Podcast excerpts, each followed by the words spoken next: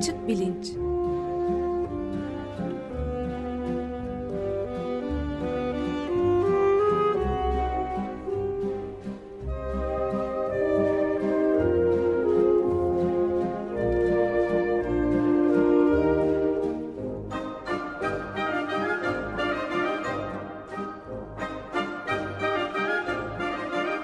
Güven Güzeldere ile bilim ve felsefe sohbetleri.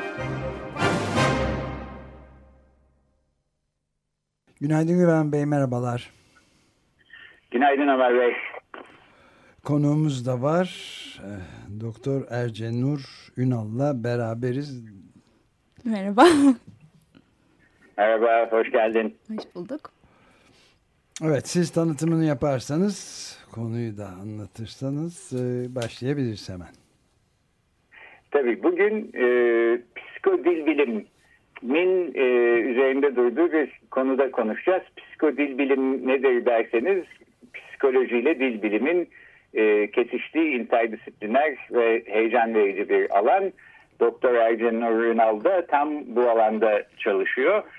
Ee, ben kısaca kendisini tanıtayım. Ee, lisans derecesi psikolojiden, yüksek lisansı da gelişim psikolojisinden, ikisi de Koç Üniversitesi'nden. Ee, ardından bilişsel psikoloji alanında doktora yapmak üzere e, Delaware Üniversitesi'ne gidiyor. Doktorasından sonra da Hollanda'daki Radboud Üniversitesi'nde dil bilim bölümünde ve Max Planck Psikodil Bilim Enstitüsü'nde doktora sonrası araştırmacısı olarak çalışıyor. Ee, çok yakın bir tarihte bu sene içinde 2018'de e, de Özyeğin Üniversitesi Psikoloji Bölümü e, öğretim üyesi kadrosuna katılmış bulunuyor.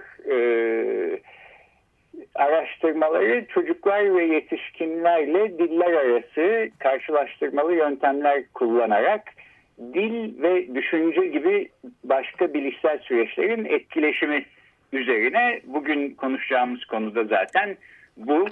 Ee, dinleyenler belki hatırlayacaklardır. Ee, Doktor Ünal Mart ayındaki destek günlerinde de bir açık radyo e, destekçisi olarak e, programa katılmıştı. E, o programda ee, annesinin babasının kendisi çocukken e, hep açık radyoyu dinlemeleri yüzünden açık radyoya maruz kalan çocuklar kategorisinde olduğunu söylemişti. E, ben de kendisini bu e, o zamanlardan e, beri tanıyorum. E, bu aralar herkes e, Türkiye dışında bir yerlere e, gitmeye e, çabalarken e, böyle parlak genç bir bilimcimizin e, yurt dışında çok başarılı çalışmalar yaptıktan sonra Türkiye'ye dönmüş olmasından da özellikle mutluluk duyduğumu belirteyim. Ee, Ercan Ören'den hoş geldin. Merhaba. Hoş bulduk. Ee, ben önce teşekkür etmek istiyorum davet için. Çok sevdiğim bir program Açık Bilinç. Ee, çünkü araştırma alanlarımla da ilişkili konular konuşulduğu için hani böyle e, dinlerken yeni fikirler edindiğim bir program. E, buradaki e, bilgi e, bütünlüğüne katkıda bulunmakta kendi çalışmalarımdan bahsederek benim için çok mutluluk verici tabii ki. Peki ben de teşekkür ederim. Birkaç sene önce e, Ercan Ünal Harvard Üniversitesi'ne gelmişti bir konuşma vermeye. Orada görüşmüştük. E, orada ben bazen açık bilinci de dinliyorum filan demişti. Ben de o zaman Aa, demek ki iyi bir iş yapıyoruz diye içimden sevinmiştim ben de bunu söyleyeyim. Ee, peki şimdi dille düşünce arasındaki ilişkiden bugün konuşmak istiyoruz. Bu dil bilimcilerinde psikologların da üstünde durduğu bir konu aslında dil felsefecilerinin ve zihin felsefecilerinin de üstünde durduğu bir konu. Belki e, buna programın içinde e, değinebilirim felsefi sorulara. Hı hı. Fakat şöyle bir soruyla başlayayım. Bu benim de zaman zaman merak ettiğim bir şey. Ben e, işte ana dili Türkçe olan bir kişi olmasaydım da e, düşünürken de içinden Türkçe konuşarak düşünen bir kişi olmasaydım. Mesela işte ana dili Almanca olan ve e, bütün düşünsel süreçlerinde ifade olarak Almancayı kullanan biri olsaydım işte daha e, sistematik ve disiplinli bir kişi olur muydum mesela? ee, ya da herhangi bir şekilde bu Almancanın Türkçe ile olan farkı benim düşünsel süreçlerime yansır mıydı?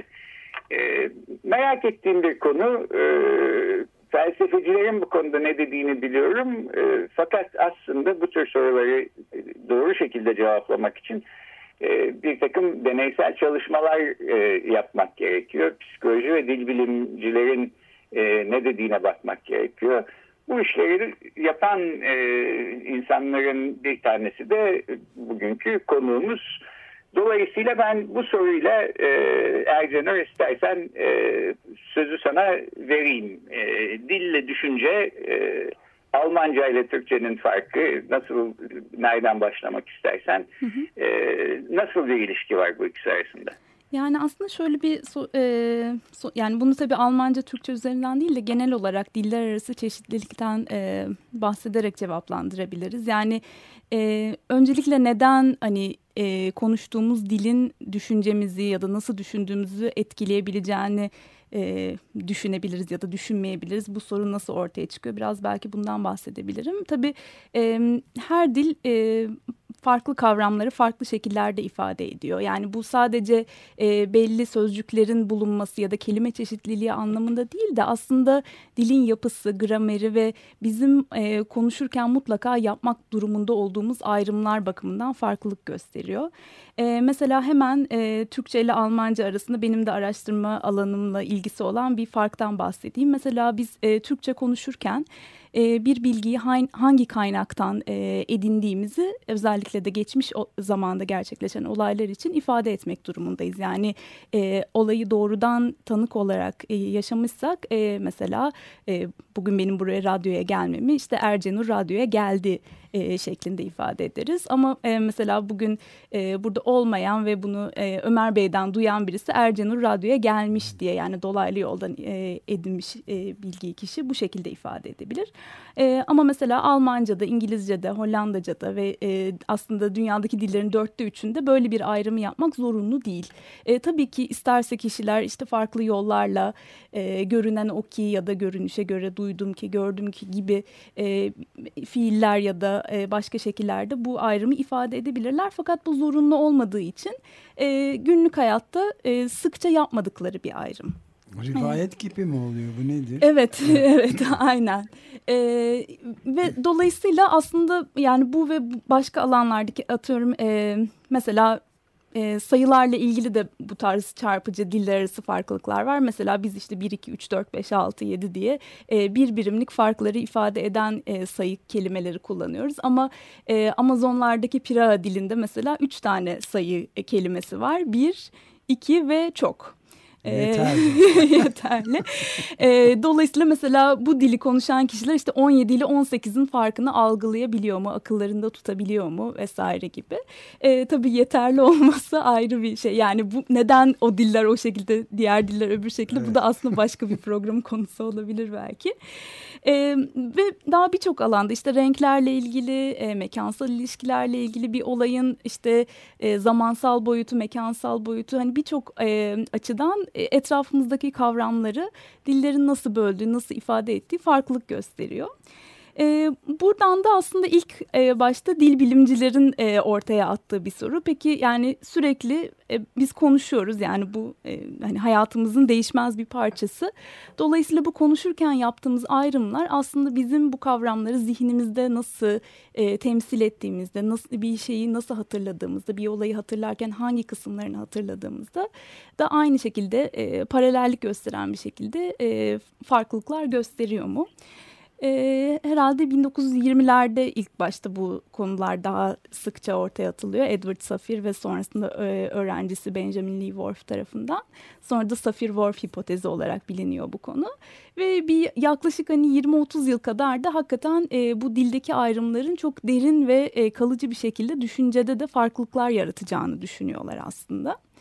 E, ama daha e, program başında da Güven'in bahsettiği gibi yani psikoloji alanında özellikle deneysel psikoloji alanındaki gelişmeler, metodların gelişmesi ve e, çok daha aslında detaylı incelemeler yapabildiğimiz e, işte bir 1950'ler 60'lar gibi bu bilişsel devrimin başlangıcı ile beraber e, bu sorunun aslında yani bir de karşıt e, görüşü yani birçok aslında benzerlikler buluyorlar farklı dilleri konuşan kişiler arasında ve bu soruya karşıt görüş ortaya çıkıyor. Bu da biraz daha evrenselci bir görüş. E, bu görüşün aslında öncülerinden biri de Noam Chomsky. Şimdi onu söyleyecektim. Evet. Yani mesela çok erken yaşta doğduğu yerden ayrılmak zorunda kalan çok çok küçük bir çocuk bile hemen bambaşka bir ülkede bambaşka bir dili anında kavrayabiliyor ve bu nasıl bir kavrayış evet. innate dedikleri yani evet. bütün beynin yani içinde doğuştan gelen doğuştan evet gelen yani şey aslında bir dili atıyorum işte Türkçe, İngilizceyi vesaire yani herhangi bir spesifik bir dil değil de bir dil öğrenme yetisinin ve e, genel olarak bir e, dil yapısının e, zihinde bir temsilli olan Temsil, e, evet, bir e, mekanizma olduğunu öne sürüyor Chomsky ve aslında e, bu yani bu görüşü paylaşan kişiler de aslında birazcık daha e, bizim kavramsal yapımızın e, işte yani bebekken ve e, işte etrafımızdaki etkileşimlerle bir kısmının da doğuştan gelen e, getirdiğimiz e, şekillerde olduğunu ve daha sonra dilin aslında bunun üstüne eklendiğini ve bir ifa yani e, bunların ilişkili ancak bağımsız olduğunu e, savunuyorlar. Evet. E, tabii çok basit yani böyle evet ya da hayır şeklinde cevaplandırılacak bir soru değil aslında e, bu. Dünyanın en evet, karmaşık evet, çok karmaşık şeylerden biri bir tanesi. olsa gerek fenomenlerinden evet. yani. Ee, ama hani hakim olan bu iki e, görüş var. Daha sonra bunların çeşitlilikleri de var aslında. Ben de o zaman şöylece e, kendi anekdotumla e, araya gireyim. Yani bu Almanca konusunu biraz şaka yolu bir şekilde söyledim ama biraz e, problemin ne olduğunu da belki aktarabilir diye e, düşündüğümden e, ben e, Almanca düşünen e, ve hep Almanca konuşan biri olsaydım işte daha sistematik bir kişi olur muydum? Belki olurdum gibime geliyor. Fakat bunun tersi e, bir anekdotum da var. Hemen onu da söyleyeyim. Bu da Chomsky'yi belki destekleyecek bir anekdot. E, askerlik yaptığım zaman e, işte üçüncü kuşak e, Almanya'da doğmuş büyümüş ve Türkçeyi pek doğru dürüst konuşamayan ama çok akıcı Almanca konuşan ve aralarında hep Almanca e, anlaşan, konuşan e, bir sürü genç insanla birlikteydim. Epey bir hasbihal etme e, imkanım olmuştu. E, onların hiç bu e, klasik Alman disiplin ve sistematikliğinden e, pay almamış insanlar olduğunu görünce e, demek ki bu iş belki de e, dil o kadar da etkilemiyor diye düşünmüştüm. Bunları tabii şaka yolu söylüyorum. E, böyle anekdotlardan yola çıkarak bir şeyler söylemenin imkanı yok. Çünkü bu alanda gerçek bilimsel çalışmalar var. Hı hı. Ama felsefecilerin e, problemi koyuş şekliyle e, koyacak olursam öyle bir katkıda bulunup tekrar e, bulguları aktarması için sözü e, konuğumuza bırakayım. E, bazı felsefeciler diyorlar ki e, dil e, düşünceyi yalnızca ifade etmeye yarar. E, dolayısıyla yani nasıl bir müzisyen e, aklında bir beste yaptıktan sonra bunu şu ya da bu notasyonla e, ifade edebilirse, ortaya koyarsa ama hangi notasyonu seçtiği aslında bestenin ne olduğuna e, etki etmezse dil düşünce arasındaki ilişki de işte bunun gibi bir şeydir. Biz e, akıl yürütürüz bir şekilde. Burada e, daha e, soyut ve evrensel bir takım kurallar geçerlidir. Daha sonra bunu gerek Türkçe ifade edebiliriz, gerek Almanca, işte gerek Çince her neyse. E, diğer e, bu görüşe karşı çıkan felsefeciler ise aslında dilin yalnızca bir ifade biçimi değil, e, bir varoluşsal ön koşul olduğunu e, düşünce için söylüyorlar. Hatta buradan yola çıkarak mesela hayvan çalışmalarında e, insanlar gibi bir dili olmadığı için diğer hayvanların e, yani bir takım iletişim sistemleri var elbette hayvanlar arasında ama insanlar gibi bir sentaksa sahip olan bir dilleri olmadıkları için düşünemediklerini dolayısıyla e, dilin olmamasının düşüncenin olmamasını e, getirdiğini öne sürüyorlar. E, şimdi bunlar işin felsefi kısımları. Fakat e, senin yaptığın araştırmalarla da ortaya çıkan bir takım bulgular var. E, Erce bize biraz bunlardan bahsederek bu işin gerçek cevabı ne? E, bu, bu sorunun cevabı sendeymiş gibi geliyor bana. evet, burada aslında yani psikodil bilimcilerin görüşleri de tam bu felsefecilerle paralellik gösteriyor. Sadece biraz farklı şekillerde ifade ediyor olabilirler diye düşünüyorum. Yani dolayısıyla farklı alanlarda da aslında aynı görüşün yansımalarını görebiliriz. E, ben bir öncelikle yani kendi yaptığım araştırmalar değil ama aktarmasını daha kolay bulduğum renk algısı alanından bir örnek vermek istiyorum. Çünkü az önce mesela dilin düşünceyi etkilemesi dedik ama e, hani etkilemeden neyi kastettiğimizi çok da açıklamadım ben. E, burada mesela e, şöyle bir örnek düşünelim. E, bir dili konuşan kişiler e, atıyorum Türkçe'de mavi ve yeşil kavramları için, renkleri için farklı kelimeler kullanıyorlar. E, ama bazı dillerde bu iki e, renk için tek bir e, kelime kullanılıyor. E, şimdi eğer dilin düşünceyi etkilediğini e, savunursak e, o zaman şöyle bir e, hipotez kurabiliriz. E, mavi ve e, yeşil ayrımını yapan kişiler e, bu renkleri algılamada yani hangi e, iki onları iki renk gösterdiğiniz zaman bunların aynı ya da farklı olup olmadığını e, size söylemede e, belki daha e, çabuk yanıt verebilirler, daha doğru yanıt verebilirler ya da doğrulukları e, eşit olsa bile daha hızlı yanıt verebilirler ve algılarındaki e, algıları birazcık daha hızlı çalışıyor olabilirler. Ya da daha e, biraz e, aradan zaman geçtikten sonra onlara gösterdiğiniz rengin hangisi olduğunu hatırlamada e, gene daha e, sıklıkla doğru yanıt verebilirler ya da daha az hata yapıyor olabilirler diye düşünebiliriz. E, bu gene bununla ilgili benzer yapılan bir çalışma var. E, ana dili Rusça ve İngilizce olan kişiler arasında. E, mesela e, İngilizce'de e, mavinin birçok tonu için işte blue yani mavi terimi kullanılıyor. Ancak Rusça'da e, işte gökyüzündeki maviyle işte e, daha böyle denizin mavisi gibi koyu maviler için e, biraz daha farklı. Yani e, biri sini diğeri goliboy galiba yanlış hatırlamıyorsam ama hangisi hangisi şu anda ben de çok net hatırlamıyorum. Ve bunlar bizim mesela işte kırmızı, turuncu, mavi gibi yani temel renklerimizden birisi gibi e, Rusça konuşan kişiler için. E, bu iki e, dili konuşan kişiler için mesela e, bir araştırma yapılıyor. Onlara görsel olarak işte e, üç tane renk kartı sunuluyor. Birincisiyle diğer iki tanesinden hangisi aynı? Bu karar vermeleri gereken şey bu. Bu durumda eğer e, diğer e, eşleştirilmesi gereken kartlardan e, bir tanesi üsttekiyle aynı renk e, terimini paylaşıyorsa yani ikisi de mesela koyu koyu e, ya da işte...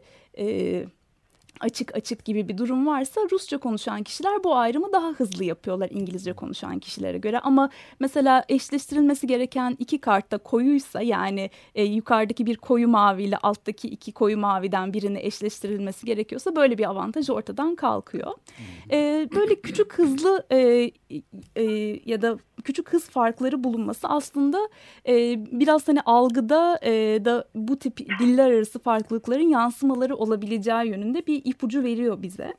E, ancak e, burada tabii sormamız gereken şey şu tamam bir farklılık gözlemledik fakat bu farklılığı e, neyle açıklayabiliriz? Yani e, o anda kişiler e, renkleri isimlendiriyor da olabilir. Yani az önce bahsettiğimiz gibi içlerinden e, dille birlikte düşünüyor olabilirler. E, bunu bu e, hipotezi or, e, araştırmak için e, aynı çalışmayı farklı bir şekilde sunuyorlar bu sefer kişilere ve e, bir yandan bu görsel e, kararı verirken bir yandan da işte içinden 3, 5, 6, 7 diye e, sayılar sayıyorlar. Bu ikinci e, görevin nedeni aslında dili devre dışı bırakmak ve e, yapılan işte mavi eşleştirmesi yani o görsel e, görev için e, dilin bir araç olarak e, bulunamaması yani dili devreden Aradan çıkararak çıkması. evet e, bu durumda aslında diller arasındaki fark ortadan kalkıyor. Tabii şey de diyebilirsiniz yani bir tane görev yapmak iki tane görev yapmaktan daha kolaydır. Dolayısıyla hani nereden biliyoruz dili devreden çıkardınız diye fark ortadan kalktı. Hı hı. Belki daha zor bir şey veriyorsunuz. E, bunu da aslında test etmek için e, bu sefer gene ikinci bir görev veriyorlar. Fakat e, dili meşgul etmeyen mesela e, duydukları bir ritmi masanın üstünde işte e, elleriyle vurarak tekrar etmek gibi. Hı hı. Yani dilsel olmayan dili e, tekrar gene kişiler e, e, renk e, işlevini yaparken kullanabilecekleri bir durumda. E, bu sefer fark geri geliyor. Yani gerçekten e, bu sefer görebiliyoruz ki e, ilk durumda ortaya çıkan diller arası fark kişilerin o anda dili e, bir araç olarak kullandıkları için ortaya çıkan bir fark e, diyebiliriz. Ama dili devreden çıkardığımız zaman e, bu farklılık e, ortadan kayboluyor. Tamam yani burada senin e, bu mesela 2016'da yayınlanmış Language Learning dergisinde yayınlanmış e, güzel bir makalem var. Orada e, söylediklerine de bağlı olarak bu benim sorduğum soruya e, bir cevap da vermiş oluyorsun aslında hı hı. dil düşünce ilişkisi arasında. Soruyu şöylece de koymak belki mümkün mü? Bu e, dil bilimciler ve felsefeciler arasındaki ikiliyi e, daha e, çarpıcı bir şekilde ortaya çıkarmak için. Bu kendi dillerinde e, sayılar itibariyle yalnızca bir, iki ve çok ku ifade edebilen e, insanlara baktığımızda önceliğin nerede olduğunu şu şekilde sorabilir miyiz? Yani bu insanlar aslında e, 3 ile 5 ile 17 ile e, işte 22'nin farkını düşünme kapasitesine sahip değiller. Bunu düşünemedikleri için yani e, yalnızca biri ikiyi ve ikiden fazla e, olan şeyleri bir araya kategorize ederek ancak böyle düşünebildikleri için dillerinde e, bir, iki ve çok sözcüklerini kullanıyorlar. Yoksa e, dillerinde bir şekilde bir, iki ve çok sözcükleri e, olduğu için e, 3, 4, 5 gibi e, terimler olmadığı için e, işte 3 ile 5'in 5 ile 7'nin arasındaki farkı düşünemiyorlar. Dil onlara engel oluyor. Yani düşünce mi dilin önünde geliyor, dil mi düşüncenin önünde geliyor? Bu iki birbiriyle karşıt gibi gözüken hipotez belki e, bu iki pozisyonu daha e, çarpıcı bir şekilde ortaya koyuyor diye düşünüyorum. Buna ne, ne cevap vermek lazım senin son söylediğin e, araştırmalar e, ışığında? Yani sayı aslında e, çok değişik bir alan yani yani birçok araştırma bulgusuna e, göre biraz daha ayrı bir yere oturtmamız gereken bir alan aslında. E, tam olarak da senin bahsettiğin örnekten e, yola çıkarak söyleyebiliriz bunu. Yani e, şu ana kadar yapılan araştırmalar aslında ortaya koyuyor ki hem e, bu e, Amazonlardaki pira toplumlarıyla yapılan araştırmalar hem de aslında İngilizce konuşan kişileri e, demin bahsettiğim şekilde işte dili devreden çıkarma yöntemiyle yapılan araştırmalar. E, hakikaten yani siz e, nesnelerin işte kaç adet olduğunu e, bir şekilde kodlarken yani e, işte 1, 2, 3, 4, 5, 6, 7 diye sayamadığınız durumlarda yani ona ihtiyacınız var daha sonra kaç tane olduğunu hatırlayabilmek için. Tabii ki e, görsel olarak birebir eşleştirme yöntemiyle e, yani sayılar ve e, miktarları birbirleriyle eşleştirebiliyorsunuz. E, ancak hani bunu daha işte uzun sürede yani bu miktar kavramını e, uzun süreli bir şekilde işte aklınızda tutmak ya da başka birine ifade etmeniz gereken durumlarda o zaman e, işte bu e, tek tek sayılara ihtiyacımız var gibi görünüyor. E, ama bu ayrımın nereden yola çıktığı e, yani ben kendi görüşümü söyleyeyim. Tabii herkes benimle e, görüşüm paylaşmıyor olabilir ama... E, bu tip aslında diller arası farklılıkların nasıl evrildiğine birazcık bakmamız lazım ve e, yani benim düşüncem biraz daha işte günlük hayatta ihtiyaç duyduğumuz iletişim şekilleri e, biraz da tabii bu, bu tip diller arası farklılıklar işte bu dili kaç kişinin konuştuğu e, vesaire yani e, nasıl etkileşimler içinde bulunuyorlar kişiler işte e, günlük hayatlarında biraz bunlara bağlı olarak değişiklik gösteriyor. Yani aslında bu kavramı e, bir şekilde düşünüyor fakat farklı şekillerde ifade ediyor olabilirler. E, veyahut da e, bu, bu tip ayrımlara ihtiyaç duymadıkları için dillerinde e, bu ayrım bulunmayabilir. Hatta e, yakın zamanda e, geçen sene sanırım e, yayınlanan e, Gary Lupian'ın e, Trends in Cognitive Sciences makalesinde tam da aslında bu tip... E, dil, dillerin evrimiyle ve hani e, örneğin daha karmaşık dillerin daha az kişiler tarafından konuşulan diller olduğunu ve çok daha yaygın e, konuşulan daha fazla sayıda kişi, e, kişi tarafından konuşulan dillerin aslında yapısal olarak biraz daha e, sadeleşmiş olduğu e, yönünde bir bulgu var mesela. Yani aslında bu tip böyle çok e, ekstrem örnekleri çok fazla dilde e, göremiyoruz. E, hani hakikaten bu Pira grubu çok yani ayrı ve çok sıklıkla karşılaştığımız bir diller arası fark değil sanırım. Evet programın sonuna gelirken ben de son derece bir en az bir yarım saat konuşmayı gerektirecek bir soru sormak istiyorum cevabının. Belki başka bir program yaparız.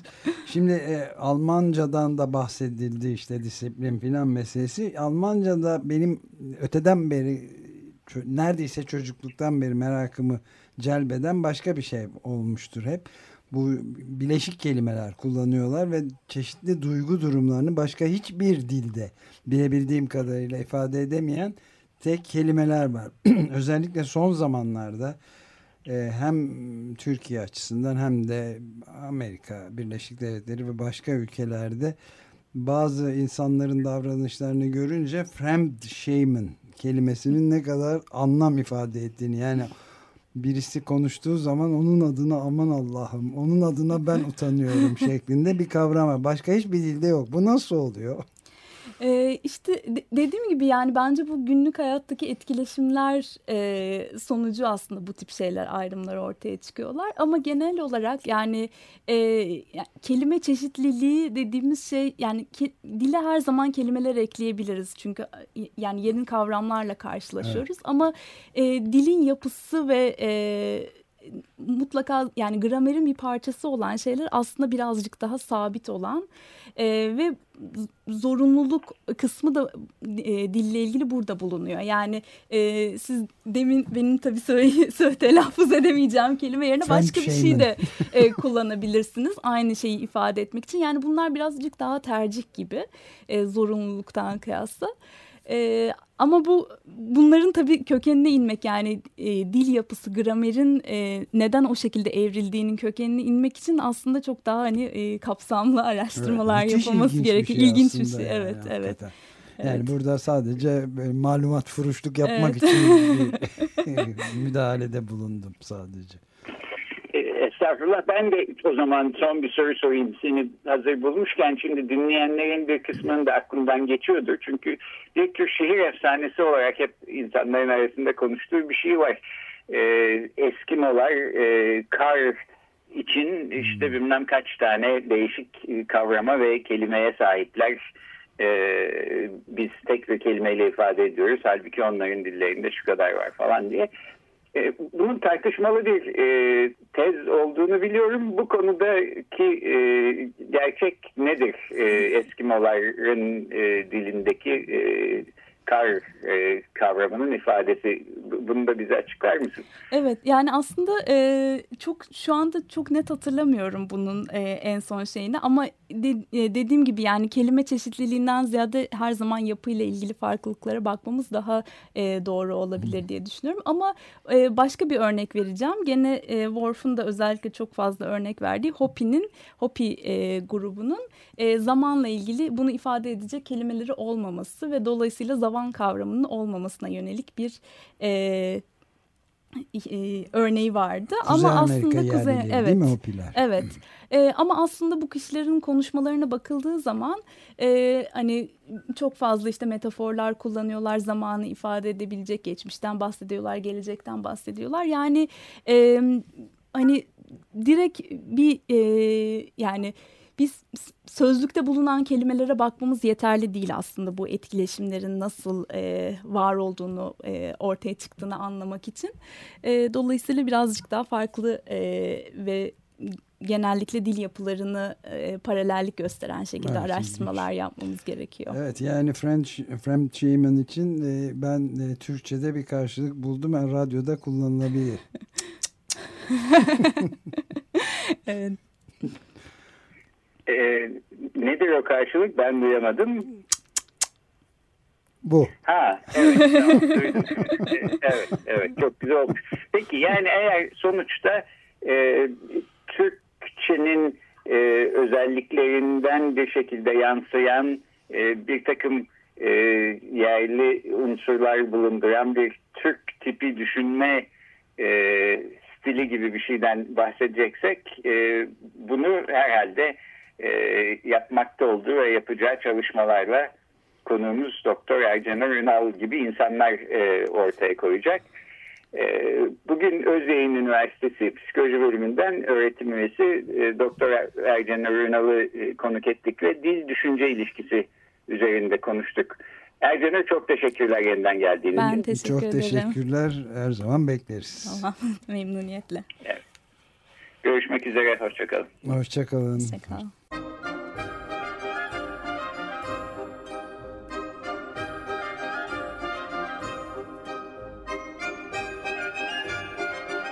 Açık Bilinç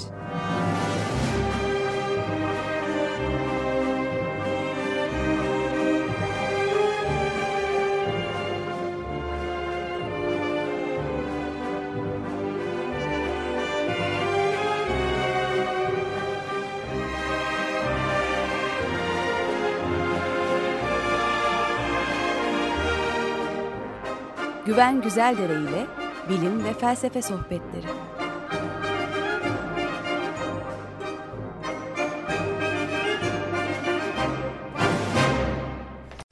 Açık Radyo program destekçisi olun. Bir veya daha fazla programa destek olmak için 212 alan koduyla 343 41 41